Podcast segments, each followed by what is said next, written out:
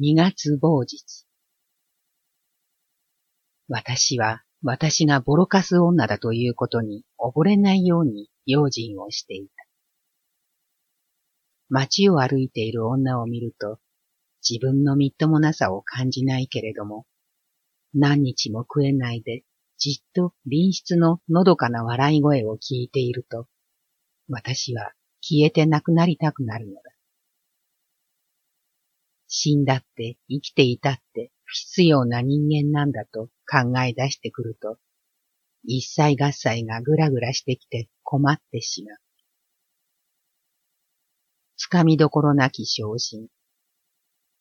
私の今朝の胃の符が、ナッパ漬けだけのように、私の頭もスカスカと寂しい風が吹いている。極度の疲労困憊は、さながら生きているミイラのようだ。古い新聞を十度も二十度も読み返して、じっと畳に寝転んでいる姿を、私はそっと遠くに離れて、人事のように考えている。私の体はいびつ。私の心もいびつなり。取りどころもない燃え尽くした肉体。私はもうどんなに食えなくなってもカフェなんかに飛び込むことはやめましょう。どこにも入れられない私の気持ちに、てらてらまがいもののつやぶきをかけて笑いかける必要はないのだ。どこにも向きたくないのなら、まっすぐ向こうを向いていて、植えればいいのだ。夜、としあきくんが富山の薬袋に米を一升持ってきてくれる。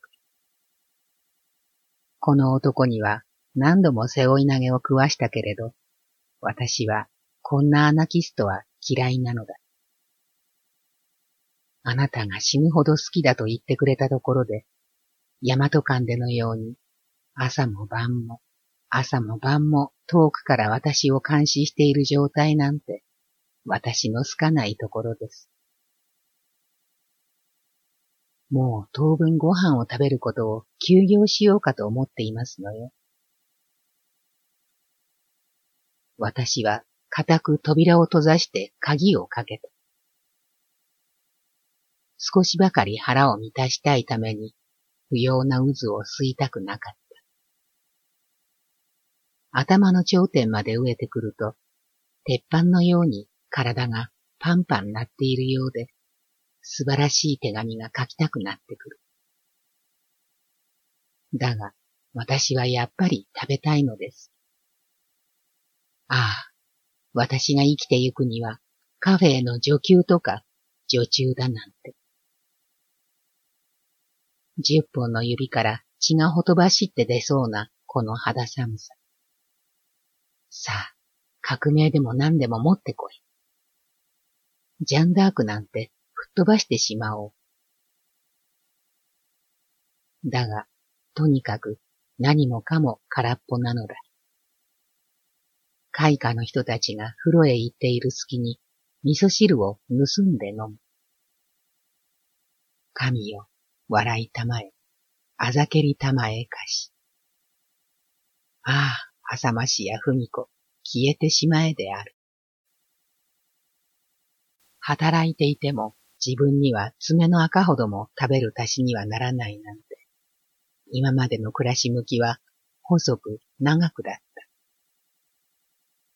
ああ、一円の金で私は五日も六日も食べていったことがあった。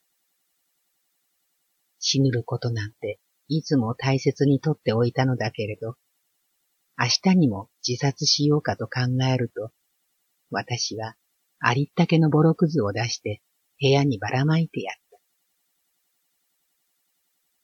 生きている間の私の大衆、懐かしや、愛しや。疲れてドロドロに汚れた黒いメリンスの襟に赤とおしろいが光っている。私は子供のように自分の匂いを嗅ぎました。この着物で昔私はあの人に抱かれたのです。あの思い、この思い。青ざめて血の昇ってくる孤独の女よ。胸を抱いた両手の中には、着物や帯や半襟のあらゆる汚れから来る大衆のモンタージュなり。私はこの素晴らしいエクスタシーを前にして、誰に最後の調子を去るべき手紙を書こうかと思った。A にか、B にか、C にか。しゃっくりの出る私の人生観をちょっと匂わしてね。面白い興奮だと思う。ね、こんなに私はあなたを愛しているの。古新聞の上に散らかった広告の上には、ちょっと面白いサラダとビフテキのような名前が載っていた。三上音吉なんて、ちょっとエネルギッシュで、ビフテキみたいだが、これも面白い。吉田源次郎なんて、ナッパと小鳥みたいなエトランズ。私は二人へ同じ文章を書いてみようと思った。海沿いのキビ畑に何の願いぞも。仇派のさつさつと吹き荒れて二十五の女は真実命を切りたき思いになり。真実死にたき思いになり。伸び上がり、伸び登りたるトウモロコシは、儚や実が一つ。ああ、こんな干渉を手紙の中に入れることはやめましょう。イザベラ皇后様がコロンブスを見つけた興奮で、私のペン先はもうしどろもどろなのだ。ああ、ソロモンの百合の花に、どぶどぶと墨汁をなすりつけたまえ。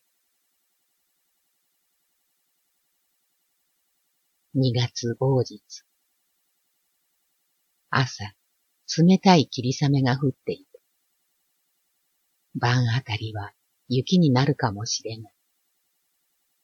久しくタバコも吸わない。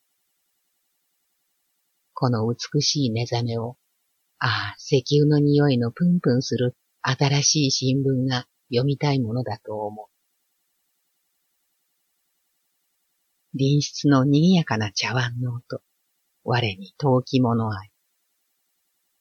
昨夜書いた二通の手紙、私はうっすりとした笑いを心に感じると、何もかも馬鹿臭い気がしてしまった。だけど、まあ人生なんて、どっちを見ても白状なものだ。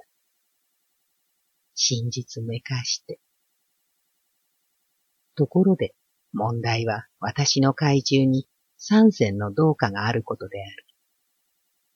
この三銭のお金にセンチメンタルを送ってもらうなんてことは、向こう様に対して冒涜だけれど、実践玉で七銭お釣りを取る余裕があったら、私はこの二通の手紙を書かないで済んだかもしれないのだ。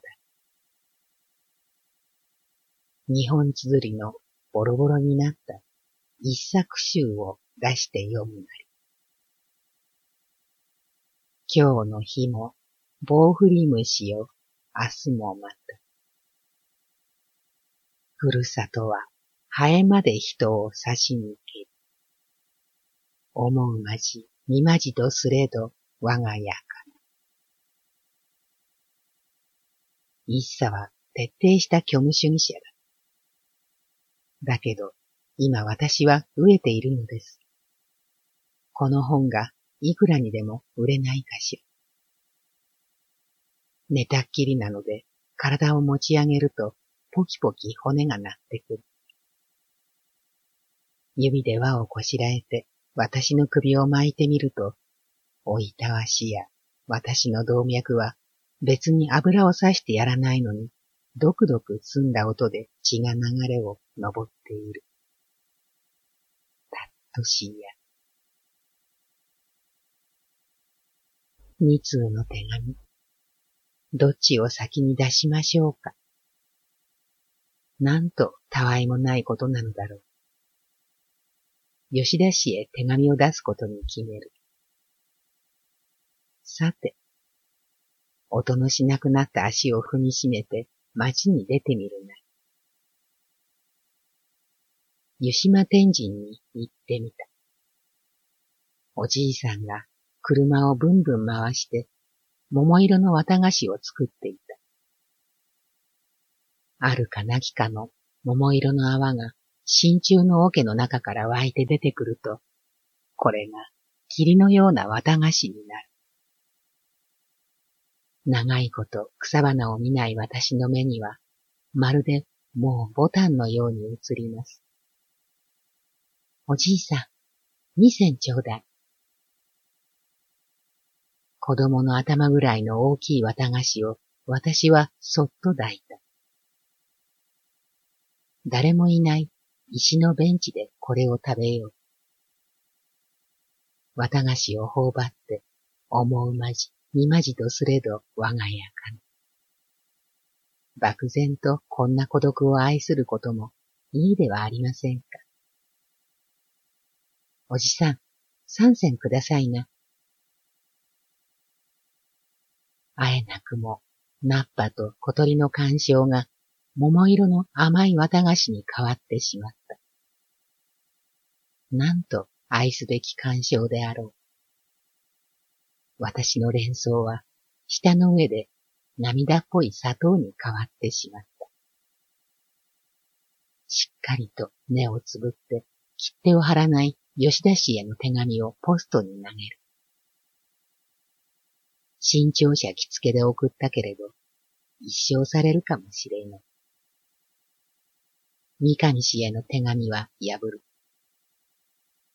とても華やかに暮らしている人にこんな小さな現実なんて消えてなくなるかもしれないもの。身近にある人のことなんか妙に霞んでしまってくる。綿菓子のじいさんは、この寒空に雨が煙っているのに、いつまでもガラガラと真鍮の車を回していた。ベンチに腰をかけて雨を灰のようにかぶって綿菓子を舐めている鬼。その女の目には遠いふるさととお母さんと男のことと私の考えなんてこんなくだらない教習しかないのだ。三月某日。昼夜帯と本を二三冊売って二円十銭作る。本屋さんが家までついてきて言うことには、お家さえ分かっておりませば、またいただきに上がります。どういたしまして、私の押し入れの中は、マニア作家の頭のようにガラクタばかりですよ。昼、浅草へ行った。浅草はちっぽけな都会心から離れた楽土です。そんなことをどっかの屋根裏作家が言いました。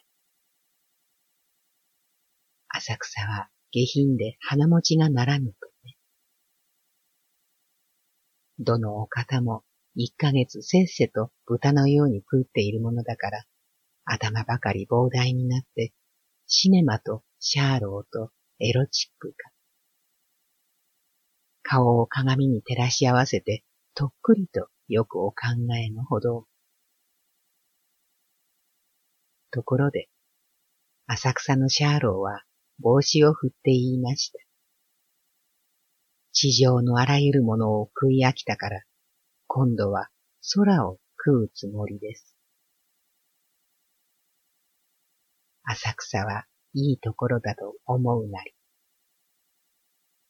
明かりのつき始めた浅草の大提灯の下で私の思ったことは、この二円実践でほがらかな最後を作りましょう、ということだ。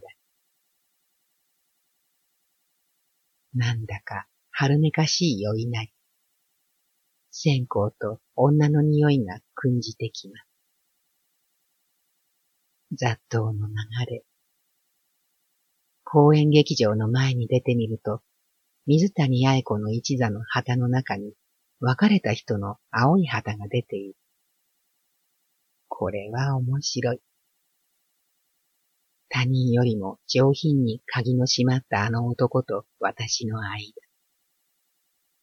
すべてはお静かに、お静かにと永遠に歳月が流れています。裏口から回って楽屋口のじいさんに尋ねてみると、ツンケンした面構えだった。廊下はいっぱい食べ物の皿小鉢で、お姫様も女学生も雑居のありさまない。歪んだガラス窓に立てかけた鏡が二つ。何年か前の見覚えのある黒いカバンが転がっていた。やあ。楽屋へ座っていると、下男風なちょんまげを乗っけた男が入ってきた。ずいぶんご無沙汰しています。お元気でしたか？浅草の真ん中の劇場の中で、久しぶりに私は別れた男の声を聞いた。芝居でも見ていらっしゃい。一役済んだら私のは済むんだから、お茶でも飲みましょう。ええ、ありがとう。奥さんも今一緒に何かやっているんですか？ああ、あれ？死にましたよ。肺炎で。あんなにも憎しみを持って別れた女優の顔が遠くに浮かんで、私はしばらくは信じられなかった。この男はとても真面目な顔をして嘘をついたから。嘘でしょ？あなたに嘘なんかついたってしようがないもん。前々から体は弱かったのね。本当ですか？気の毒な。顔を作ってくださいな。私、初めてあなたの楽屋を見たの。楽屋の中って、ずいぶん寂しいもんね。男と話していると、背の高い若侍が両刀をたばさんで入ってくる。ああ、紹介しましょう。この人は、宮島助夫くんの弟さんで、やっぱり、宮島さんという人です。この人は、きっちりと肉の締まった青年らしい肩つきをしていた。ずいぶんこの男も年を取ったとも思えるし、カバンの中から思考謎を出しているのを見ると、この人が役者であることが場違いのような気がして仕方がない。体だって太っているし、それに年をとって、若い渋みのない声だし、こんな若い人たちばかりの間に混じって、芝居なんかしているのが気の毒に思えて仕方がなかった。私はこの男と田畑に家を持ったとき、初めて肩上げを下ろしたのを覚えている。僕の芝居を見てください。そして昔のように、また悪行を叩かれるかな。私が名刺をもらうと、楽屋口から外へ出た。今さらあの男の芝居を見たところでしようがないし。だが、大きな雨がひとしずく私の方にかかってきたので、慌てて小屋へ入るな。舞台はバテレンシントを押し込めてある牢屋の場面で、八重子の花魁や老板や侍が並んでいる。桜が爛漫と舞台に咲いている。そして舞台には小鳥が鳴いていた。長い具にもつかない芝居である。私は舞台を眺めながらいろんなことを考えていた。バテレイよ、ゼウス。あの人はちょっと声が大きすぎる。私は耳を塞いであの男の牢屋の中の話を聞いていた。八重子の美しい花魁が牢の外に出ると、観客は湧き立って拍手を送っていた。美しい姿ではあるけれども、何か影のない姿である。私は退屈して外へ出てしまった。あの人は、お茶でも一緒に飲みましょうと言ったけれど、縁遠いものをいつまでも見ていなくてはならないなんて、渦は一切吸わぬことだ。薬屋を見つけては小さいカルモチンの箱を一つずつ買う。死ねないのならば、それでもいいし、少し長く眠れるなんて幸福な逃げ道ではないか。すべては直線に、ほがらかに。三月某日。五色のテープがひらひら舞っていた。どこかで爆竹の弾ける音が凄まじく耳のそばでしている。飛行機かしら、モーターボートかしら。私の錯覚から白い泡を飛ばしている海の風景が空の上に見えてきました。銀色の灯台が目の底にごま粒ほどに見えたかと思うと、今度はまるで象の腹のようなものが目の中中に広がって、私はずしんずしん地の底に体を揺り下げられているようだ。東子が私の裸の胸に手ぬぐいを当ててくれている。私はどうしても死にたくないと思った。目を開けると、まぶたに弾力がなくて、扇子を畳むようにくぼんでいく。私は死にたくない。わかめとかまぼこの天ぷらとお金が5円来ていますよ。私はまぶたを閉めることができなかった。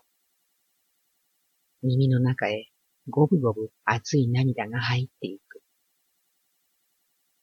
枕元でハサミを使いながら、東子が母さんのところから送ってきた小包をあげてくれた。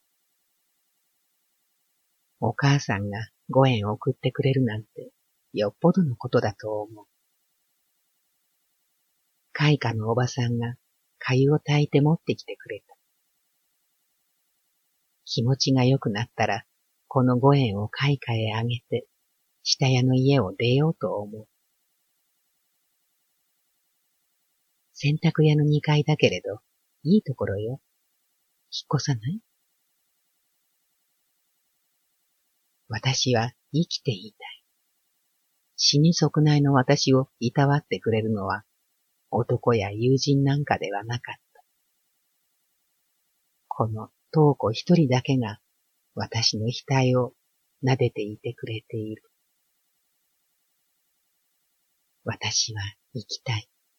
そして何でもいいから生きて働くことが本当のことだと思う。